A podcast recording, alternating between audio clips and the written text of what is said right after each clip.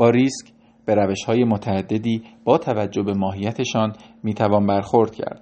مهمترین و مؤثرترین شیوه انتقال ریسک به بیمه‌گر است. نقش بیمه‌گر تشکیل اجتماع بزرگی از بیمه‌گذاران است که در معرض ریسک یگانه‌ای قرار دارند. بیمه‌گر با استفاده از آمار و حساب احتمالات و تجربیات گذشته، هزینه ریسک یا حق بیمه فنی را محاسبه و مبلغی را به عنوان هزینه عملیاتی و سود معقول خود به آن اضافه می‌کند تا حق بیمه تجاری به دست آید.